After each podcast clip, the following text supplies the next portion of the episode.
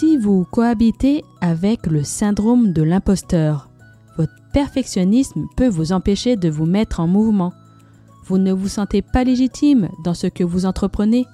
Vous faites partie des profils atypiques et singuliers ou vous souhaitez tout simplement devenir acteur de vos expériences pour atteindre votre mieux-être, vous êtes au bon endroit.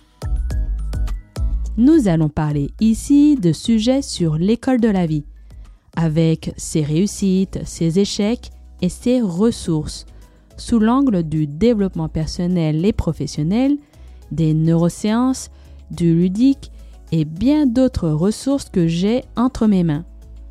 Pour vous aider à atteindre des compréhensions, pour bouger vos lignes ou encore vous conduire au changement. Ces sujets peuvent être colorés par différents points de vue avec la participation de personnes hautes en couleurs. Je vais vous faire découvrir l'envers du décor d'une des manières de penser d'une personne atypique et singulière dont la vie, pour corser son expérience, a ajouté la casquette de proche aidante. La durée du podcast peut varier entre 5 minutes, 30 minutes, voire une heure selon les sujets, et j'aurai plaisir de vous retrouver tous les 15 jours au minimum. Après cette courte, moyenne ou longue introduction, je vous souhaite la bienvenue dans mon podcast 1 plus 1 égale 3 Challenge le monde binaire. Dans les précédents épisodes, j'ai pu vous parler de mon diagnostic sur le tard de mon atypisme. Vous pouvez très bien vous poser la question, mais pourquoi faire? Pourquoi, Audrey, tu as décidé de te faire diagnostiquer pour voir que tu étais atypique? Eh bien, cet épisode est fait pour vous et je vais vous donner sept éléments qui m'ont aidé et poussé à ouvrir la porte du psychologue et faire ce fameux WACE. Le premier élément, le besoin de savoir. Lorsque un membre de notre famille, et plus particulièrement un enfant, est diagnostiqué au potentiel, les psychologues ont tendance à nous dire, nous, parents, vous savez, euh, la pomme tombe rarement loin de l'arbre. Et ce premier élément nous mène au deuxième, celui où on se dit mais si c'était la pièce manquante de mes expériences.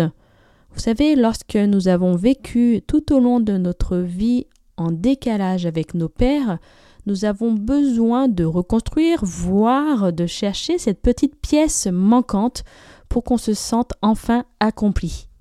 Et ce sentiment d'accomplissement nous amène au troisième élément, le besoin d'appartenance. Mais oui, pour se sentir accompli, il faut bien avoir le ressenti de faire partie d'une communauté ou encore faire partie d'un collectif pour être. Et ce collectif nous amène à notre quatrième élément, le besoin de se prouver. Et oui, quand on est soumis à un collectif, on est bercé par des réflexions du type de toute façon, tout le monde fonctionne comme moi, donc tout le monde me comprend. Ah, une bascule.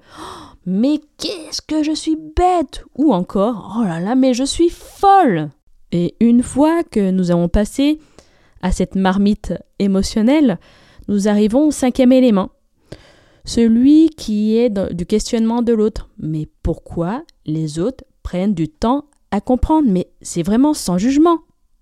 C'est ce qu'on se dit à un moment de notre vie. Cette frustration qu'on a euh, à vivre quand on prend parfois deux minutes pour comprendre un concept et le reproduire, et de voir ses pairs prendre un peu plus de temps pour pouvoir le comprendre et éventuellement le, le mettre en pratique partiellement. Ça génère chez nous de la frustration, pas de la frustration sur l'incapacité de ses pairs, mais de la frustration de nous que nous sommes en décalage avec les autres. Comprendre rapidement les concepts, check. D'être en décalage avec les autres, check. Ce qui nous amène au sixième élément, celui d'être toujours stimulé et d'aimer le challenge. C'est bien hein, de faire des concepts, mais ce que j'adore par-dessus tout, c'est de remettre en question en permanence ces concepts Alors vous allez me dire, Audrey, t'es un peu bizarre, euh, enfin quand même. Non, c'est tout simplement le fait de vouloir mettre à jour en permanence ses connaissances. Et oh, on a comme une sorte d'autorisation de faire des ateliers, des formations, des réunions, des webinaires. Oh, vous pouvez pas imaginer, on a l'impression d'être dans un immense magasin de jouets à choisir quel jouet favori nous devons choisir pour les prochaines semaines. Oui, d'accord, j'ai imaginé les concepts, euh, l'apprentissage avec des jeux, d'accord.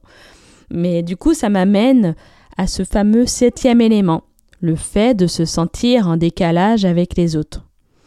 C'est un mélange euh, de sentiments de frustration, d'abandon ou d'estime ou de manque de confiance en soi, sans crotter notre copain légitimité. Et quand on vit tout ça, c'est très compliqué de vivre des expériences sociales, de discuter, voire de partager avec les autres. Et lorsqu'on vit ces sept éléments tout au long de notre vie et que nous avons une envie profonde de partager avec les autres, bah, le meilleur moyen, c'est d'aller voir un psychologue pour éventuellement voir si notre mode de fonctionnement fait partie au moins d'une case. Oui, oui, vous avez bien entendu, être dans une case. Tout à l'heure, je vous parlais de ce côté besoin d'appartenance. Et quand on est atypique, on déroge pas à la règle, nous avons besoin de faire partie, nous aussi, d'un groupe. Et cette envie-là était tellement forte que finalement, ce bilan Waze que j'ai fait, c'était un petit peu ma dernière carte que j'allais abattre pour pouvoir enfin reprendre en main ma vie et redevenir actrice principale de ma vie et non plus scénariste. Pour clore cet épisode, je vais vous donner une citation de Paulo Coelho. Lorsqu'une chose évolue, tout ce qui est autour évolue de même. J'espère que cet épisode vous a plu. Je vous invite à mettre un maximum d'étoiles dans votre plateforme podcast favorite.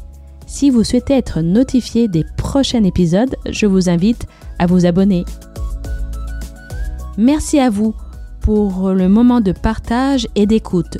Et je vous dis à bientôt au prochain épisode de 1 plus 1 égale 3 Challenge le monde binaire.